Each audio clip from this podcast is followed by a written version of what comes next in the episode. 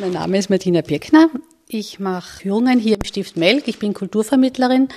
Derzeit ist natürlich das Highlight Lukas Granach anlässlich vom 55-jährigsten Geburtstag von ihm. Wir sind jetzt in der Prälatur. Der Prälatur waren die Empfangsräume des Abtes. Im Stift Melk gibt es eine wunderschöne Prälatur, die ist auch heuer nur zugänglich für die Gäste weil heuer sie geöffnet ist für diese äh, Sonderausstellung von Lukas Granach, 550 Jahre.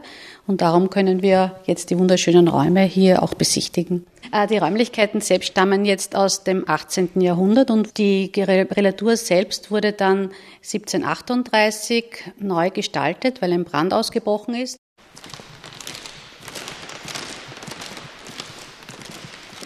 Abt Urban Hauer hat 1782 eine ganz große Sammlung von diesen Bildern hier angekauft von einem Trientiner Mann, der hat Gianni geheißen, Giuseppe, Abate Giuseppe Gianni. Und da war diese Madonna darunter. Das waren 146 Bilder und die Mutter Gottes wurde da bei dieser Sammlung mit angekauft.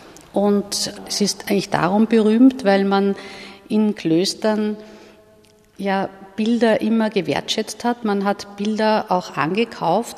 In diesem Zusammenhang äh, hat man zuerst geglaubt, dass das eigentlich kein Original ist. Und 1780 hat man das Bild dann restauriert und dann hat man feststellen können, dass es wirklich ein Original von Lukas Kranach ist.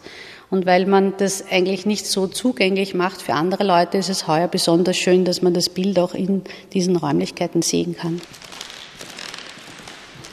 Madonna sitzt in der unter der Weinlaube mit dem Jesuskind auf ihrem Schoß stehend.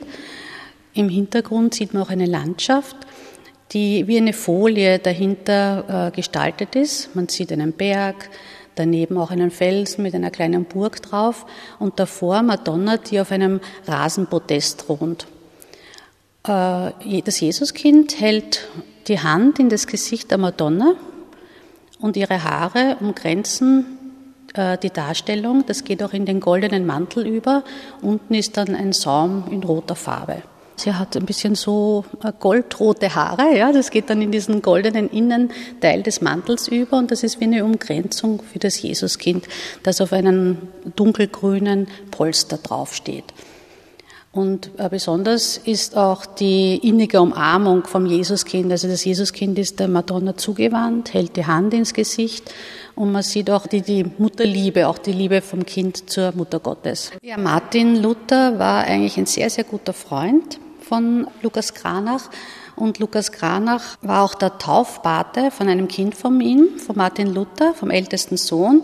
Und Martin Luther war auch der Taufpate von einer Tochter von Lukas Kranach. Die waren wirklich gut befreundet. Man muss auch sagen, dass das Marienbild sich wahrscheinlich durch diesen Kontakt zu Lukas Kranach äh, verändert hat, weil zuerst hat Lukas Kranach immer Maria gemalt unterm Kreuz oder ähm, Maria war äh, die Mittlerin zwischen dem Menschen und Gott und durch den Einfluss von Luther wird dann das Bild die Mariendarstellungen anders. Also jetzt ist dann plötzlich das Jesuskind im Zentrum. Maria ist unseresgleichen geworden. Also sie wird von ihrem Thron runtergenommen. Sie ist nicht eine Mittlerin, sondern eine wichtige Frau, ja, aber einer unter uns als Mensch. Ab 1520 sieht man, dass äh, Lukas Granach immer mehr diese Tendenz hat, dass er Maria darstellt, ja, als Frau, nicht mehr göttlich, nicht mehr Mittlerin, auch nicht eine Einladung, dass man das Leiden Marias mitempfinden soll, also, sondern sie ist einfach eine unter uns.